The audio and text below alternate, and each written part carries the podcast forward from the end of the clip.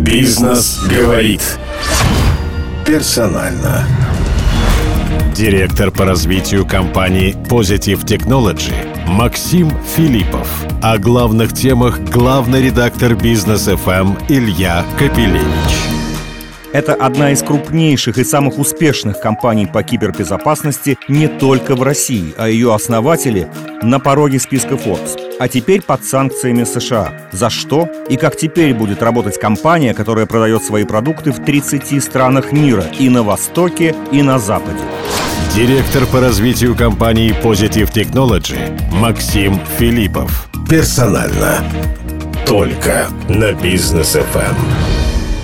Здравствуйте, у нас в гостях сегодня директор по развитию бизнеса в России компании Positive Technologies Максим Филиппов. Компания Positive Technologies была отчасти знакома слушателям Бизнес ФМ. Представители, специалисты вашей компании выступали в нашем эфире по профильным вопросам. Ну, а сейчас компания попала, можно сказать, во все мировые СМИ, потому что оказалась одним из объектов новых американских санкций. Здесь мы узнали, что компания очень крупная, очень быстро растущая, продает свои продукты кибербезопасности в 30 странах, имеет отделения, в том числе в Лондоне, Сингапуре и ряде других крупных центров. Формулировка, которой обосновывается введение санкций, звучит, я почти дословно приведу то, что Минфин США сообщил. Компания Positive Technologies, начиная с 2011 года, ежегодно проводит мероприятия, которые называются Positive Hack Days. Именно на этих мероприятиях, как утверждают американцы, ГРУ, ФСБ, СВР вербуют будущих своих хакеров. Ну, теперь давайте объясняться. Давайте. Positive Hack Days. Что это за, так сказать, тайные вечери каких-то страшных хакеров? Да, если позволите, буквально пару слов о компании Positive Technologies. На сегодняшний день Positive Technologies – это где-то 1100 сотрудников. Это 7 офисов в России. В основном эта компания занимается нашей разработкой программного обеспечения. И программное обеспечение предназначено исключительно для защиты. Работаем мы в сегменте Enterprise. То есть у нас нет бизнеса с физическими лицами, поэтому, может, мы не столь известны на российском рынке. Там, как, ну, так сказать, широкому пользователю, да, как лаборатория Касперского, скажем. Да, хотя да. Уже там пишут, что фактически компании, ну, Касперский больше, но да, следующие в ряду после них. На российском рынке у нас представлено 11 продуктов для защиты. И нашими пользователями являются 80%, если брать любой рейтинг по капитализации российских компаний, 80% из этого рейтинга клиенты компании Positive Technologies.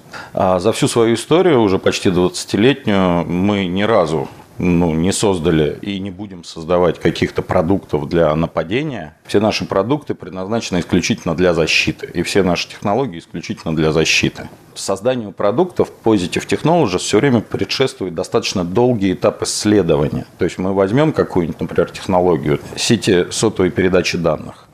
Нас заинтересует вопрос, а какие негативные последствия могут злоумышленник нанести простому абоненту, либо компании телеком-оператору. И мы начинаем на протяжении нескольких лет исследовать эту тему. После того, как мы понимаем, какие вектора атак возможны, мы создаем POC продукта для того, чтобы понять, а как можно защититься от этих потенциально негативных воздействий. Давайте вернемся к Positive Hack Days, да, за которые, так сказать, вы где-то в 2010 году мы поняли, что комьюнити этих исследователей, которым не безразлична безопасность новых технологий, которые так стремительно врываются в наш мир, и там точно присутствуют какие-то проблемы с безопасностью, они просто лишены какой-то некой площадки для общения. А второе, что мы поняли, что эти два мира, мир пиджаков и мир футболок, он разорван. То есть те, кто защищает информацию, пишет нормативку, они зачастую не очень хорошо себе представляют, да? Это пиджаки, они не очень хорошо представляют, как реально атакуют системы, да, и как их реально можно защищать. И идея основная Positive Hack Days – это создание некой такой площадки, которую можно использовать для обмена мнениями этих двух, по сути, разных миров, для того, чтобы они, наконец, поняли, услышали друг друга, и мы все вместе, нашли ответы на те актуальные вопросы применения новейших технологий, в нашем современном мире. То есть туда, в этих майках, вы приглашаете реальных хакеров? хакеров. Что такое хакер? Вот в представлении обычного обывателя это какой-то простой парень, который хочет нанести ущерб, украсть деньги, как-то что-то сделать негативное, может, с репутацией, да? А на самом деле он кто? Есть и такие ребята, да, но вот в профессиональном комьюнити есть разделение этих понятий. Есть так называемые white hat, белые шляпы. Это те ребята, которые на стороне добра, которые изучают системы, изучают уязвимости и говорят, как нужно от них защищаться. И есть black hat. Это те ребята, которые на стороне зла, которые вот все реализуют эти негативные сценарии. У вас на вашем Hack Days они все выдаются, каждый со своей шляпой приходит?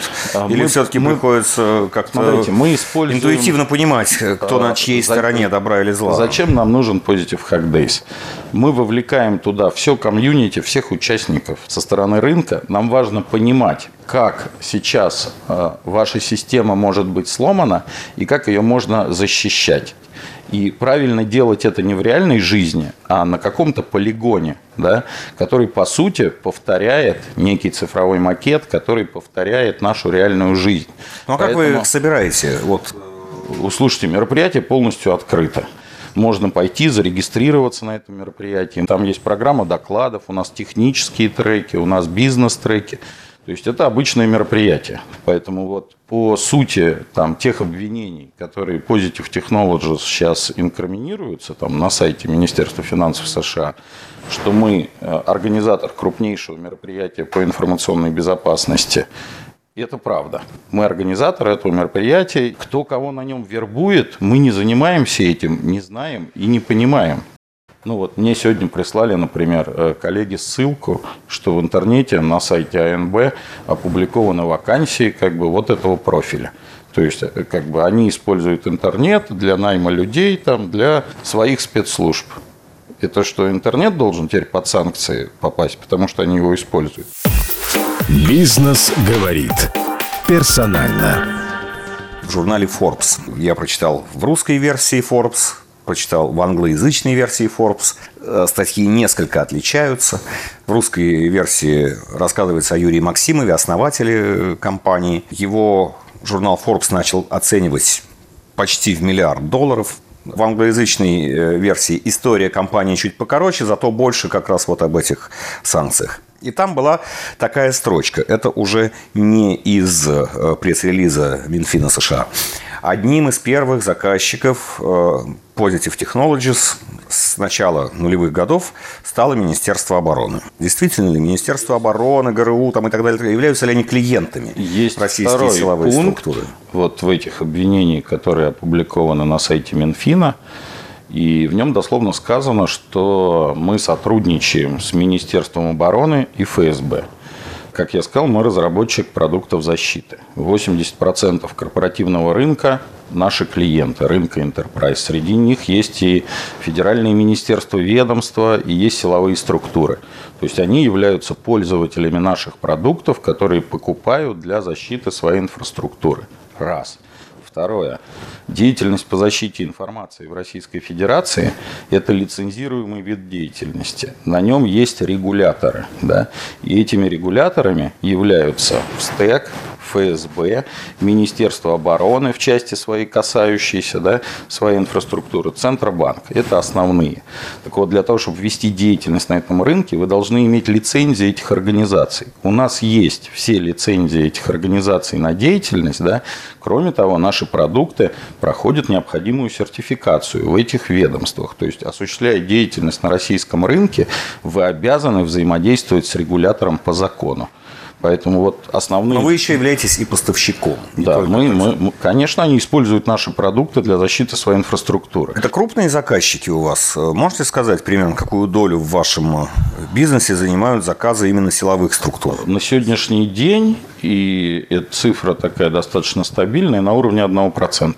С точки зрения бизнеса, этот бизнес силовыми структурами в Positive Technologies абсолютно незначительный. Но здесь нужно понимать, ну а почему вообще против Positive Technologies вводятся санкции? Да? Почему? Во-первых, я скажу, что мы к ним готовились. И не потому, что мы делали что-то плохое. Готовиться мы начали к ним, когда услышали риторику от официальных лиц Соединенных Штатов, что мы будем вводить санкции против тех компаний, которые имеют потенциал, вдумайтесь, имеют потенциал негативного влияния, и дальше там по списку выборы, там инфраструктура, там тра-та-та.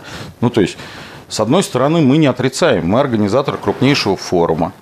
Там ФСБ, Минобороны, наши клиенты. У нас есть лицензии, сертификаты, лицензии на деятельность, сертификаты на продукты. Но позвольте, в чем наша вина как компании? Своей вины мы не понимаем. Поэтому, безусловно, санкции мы будем оспаривать. Но, к сожалению, мы уже четвертая компания из сегмента кибербезопасности российской, которая подпадает под те или иные ограничения. Поэтому мы видим в этом некую систему, да? И мы видим, что, к сожалению, мы этому совсем не рады. Вот поле нашей профессиональной деятельности как компании превратилось в поляну вот этих геополитических сражений. Компания Positive Technologies находит сотни уязвимостей нулевого дня, так называемых Zero Day'ев. Это уязвимости, о которых никто еще в мире не знает. Мы находим эти уязвимости у мировых IT-вендоров. Cisco, Microsoft, там, Zoom, там, у всех. Вот берите, у всех. На сайте, кстати, опубликовано.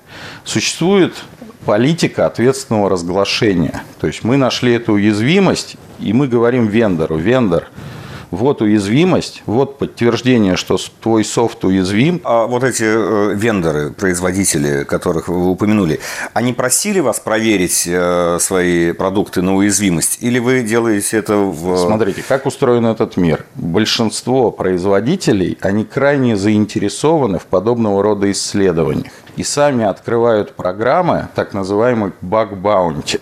Они платят вам за найденные вот эти уязвимости, потому что все хотят, чтобы их сервисы, технологии были более безопасны. И вот политика ответственного разглашения, она как раз о том, что мы уведомляем производителя, и до тех пор, пока производитель не устранит эту уязвимость, мы публично не раскрываем эту уязвимость. И вот за все время более чем 20-летнего существования компании ни одного случая использования найденных нами уязвимостей за рамками вот этой политики ответственного разглашения его не было. Бизнес говорит персонально. Я все-таки хочу уточнить. Смотрите, вот эти компании крупные, американские в том числе, Cisco, например, упомянутые, они просят Positive Technologies или, допустим, широкий круг компаний, которые занимаются этим: ребята, попробуйте, найдите, и мы вам будем благодарны, возможно, даже закажем у вас, так сказать, какие-то продукты для избавления от этих уязвимостей. Или же вы сами инициативно это делаете, посылаете им, и затем вот как это происходит? Как правило, это происходит в процессе исследования защищенности той или иной технологии, либо той или иной инфраструктуры. То есть вы все-таки вот делаете это сами? Конкретного заказа, что, друзья, поисследуйте, он есть. И есть прецеденты, когда к нам тоже приходят, и мы на коммерческой основе выполняем исследования там той или иной железки. Там, кстати, в последний год мы нашли достаточно критические уязвимости в процессорах Intel, о чем тоже их уведомили, да? Ну, то есть к нам приходит клиент-заказчик и говорит: вот как я выгляжу глазами хакера?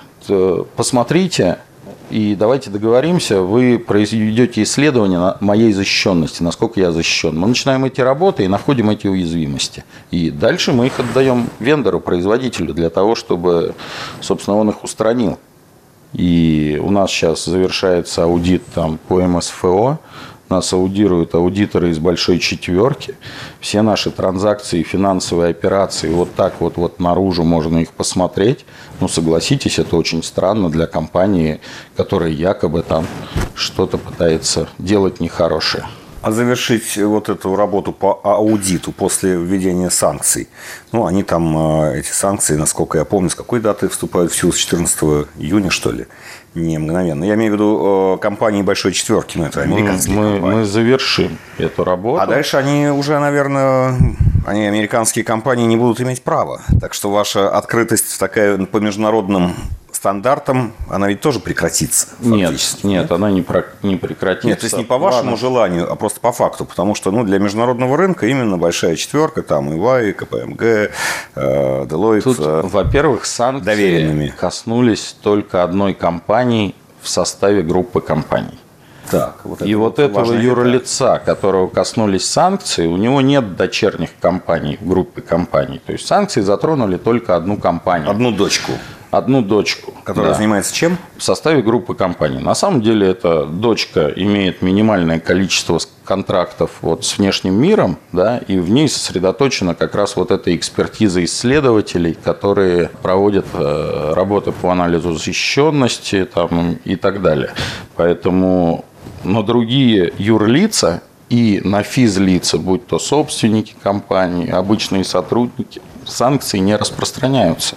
Поэтому мы, конечно, в первую очередь, я отвечаю за бизнес-компании, за российский периметр, пошли смотреть на рынок, а как это заэффектит наш бизнес. И наши ребята, проведя встречи с нашими крупными клиентами, ну, мы получили такую раскладку, я думаю, это будет интересно. То есть порядка 65-67% наших клиентов сказали, что нас это никак не касается, и мы как работали с вами, так и продолжим как бы работать. Порядка 20-25% наших клиентов, у них включились какие-то внутренние процедуры осознания, комплаенс, там, что это для нас значит. Ну, мы сейчас пишем соответствующее разъяснение, что, на наш взгляд, риски отсутствуют и минимальны. Взаимодействия и использование продуктов компании Positive Technologies, потому что, повторюсь, в первую очередь это компании, это продукты, направленные на защиту. И только порядка там 3% где-то они сказали, что, друзья, нет, как бы для нас сейчас это пока дорога закрыта, мы пока не готовы продолжить с вами сотрудничество. Но, к слову говоря, эти 3%, они где-то 0,5% в денежном эквиваленте. А вот заграничные клиенты? Заграничные, конечно. У вас 30 стран. Заграничные наши клиенты, конечно, там, ну, более болезненный эффект. Да, потому что, с одной стороны, санкции формально говорят о том, что с нами нельзя работать американским гражданам там, и американским компаниям, да, но большинство все-таки опасаются вторичных санкций, так называемых, которые говорят о том, что за взаимодействие с санкционной компанией на вас могут быть наложены вторичные санкции. Эти вторичные санкции, они были придуманы, ну, для того, чтобы, вот, если есть какое-то существенное взаимодействие, там, не знаю, там, права передаются, люди как-то переходят, чтобы вот такие компании, как бы, такие телодвижения накрывать, они ни в коем мере не нацелены на наших клиентов, да. Но, тем не менее, у страха глаза велики, компании зачастую, да, чего уж греха таить, они прекращают взаимодействие с Positive Technologies, да, и задают вопросы, как мы можем легально продолжить использовать ваши продукты, потому что продукты нравятся. И на сегодняшний день ответ компании Positive Technologies на этот вопрос, он такой, что, друзья, до тех пор, пока мы не нащупаем схему взаимодействия, которое позволит легально, абсолютно и безрисково вам, как клиенту, взаимодействовать с Positive Technologies, мы предоставляем вам бессрочные лицензии на использование наших продуктов. А это для того, чтобы компании не остались от риска, то есть они купили это до введения санкций. Для того, чтобы компании, с одной стороны, не остались без защиты, которые используют уже наши продукты, а с другой стороны, но это не требует никакого документального оформления, поэтому риски здесь сведены к минимуму. Бизнес говорит персонально. Теперь вот, собственно, технологический эффект для вас самих. Понятно, что вы IT-компания, но вы, безусловно, используете сами программные продукты, которые в значительной степени повсюду в мире лицензионные и американские как раз. Ну и, собственно, железо как таковое. Вы же работаете на компьютерах и вряд ли на столь редких пока отечественных Эльбрусах или Байкалах. Вот как с этим. Да, ограничения коснулись на поставку в сторону одного юрлица нашей компании вот этих продуктов. Аккаунт на YouTube, который принадлежал Positive Technologies, на сегодняшний день заблокирован. Поэтому, конечно, эти ограничения нас касаются. Как мы на это смотрим? Ну, во-первых, как я сказал, это только одно юрлицо. Да, то есть технологии как бы нам. Вы знаете, это очень трудно объяснить вообще там другим контрагентам. Они видят название и все. Вот даже я впервые об этом сейчас слышу, и как бы для меня это тоже новость, хотя мы внимательно читали сообщения. Да, смотрите, ну, все-таки, когда мы говорим о работе с крупным энтерпрайзом, там они не словам верят, а документам. Да? И если вы в состоянии подтвердить, что вот текущее взаимодействие, схема поставки, в ней отсутствуют санкционные компании, и, следовательно, для вас, как клиента, отсутствуют риски там, наложения вторичных санкций, то это юридически значимый документ, которому верят более чем каким-либо словам, да, с точки зрения технологий. Мы для себя здесь видим, конечно, некий вызов, потому что вот, а может ли российская хай-тек IT-компания существовать в периметре России, опираясь исключительно на российские технологии, которые в принципе не подвержены этим рискам. И если вот в сегменте кибербезопасности у нас с американскими компаниями на сегодняшний день есть паритет определенный, в том плане, что если мы будем смотреть по количеству клиентов или по количеству бюджетов, то, в принципе, деньги и проекты, которые тратят российские заказчики там, на технологии безопасности, российские и зарубежные, они сопоставимы. И здесь мы вполне конкурентоспособны. Конечно, в сегменте IT дела обстоят несколько иначе и печальней. И тут на уровне государства, я думаю, есть о чем задуматься для того, чтобы избежать вот этой зависимости. Именно вот компании, которые осуществляют разработку и пользуются технологиями западных вендоров, да, чтобы она могла в периметре России, чтобы появлялись такие же технологии, которые могли заменить при необходимости и заместить. Вот в сегменте кибербезопасности это есть.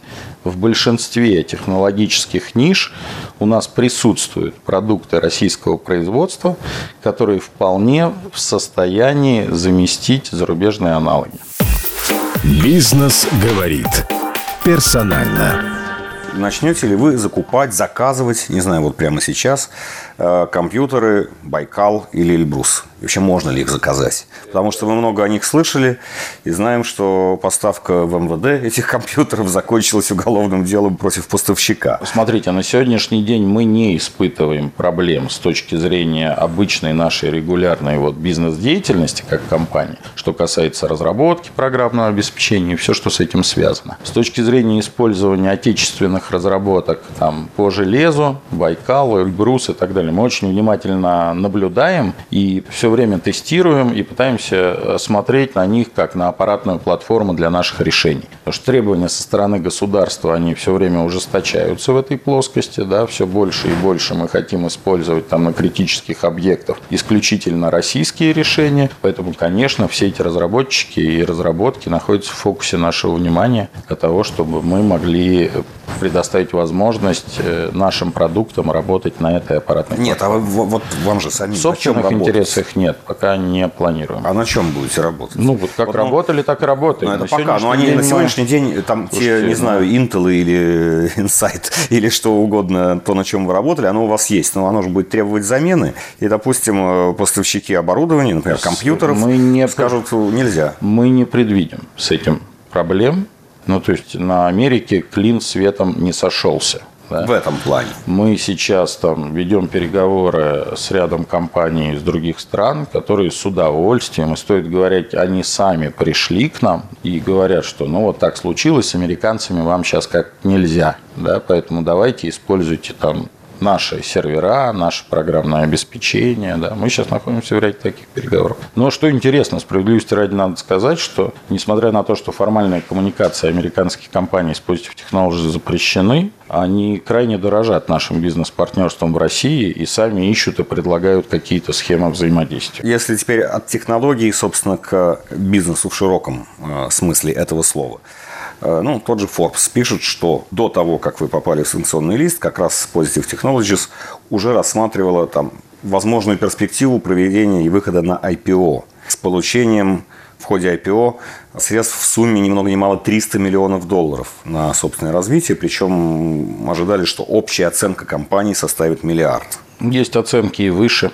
Да. Но теперь как? Это правда. Мы не снимаем этих планов, но что стоит сказать? Мы оказались сейчас в другой реальности. Это правда. Нам нужно какое-то время для того, чтобы эту реальность осознать. Планов таких мы не снимаем. Изначально план стоял организации некого такого публичного для физических лиц IPO высокотехнологичной компании из России. И И а где вы его собирались проводить? На Московской бирже. На Московской бирже.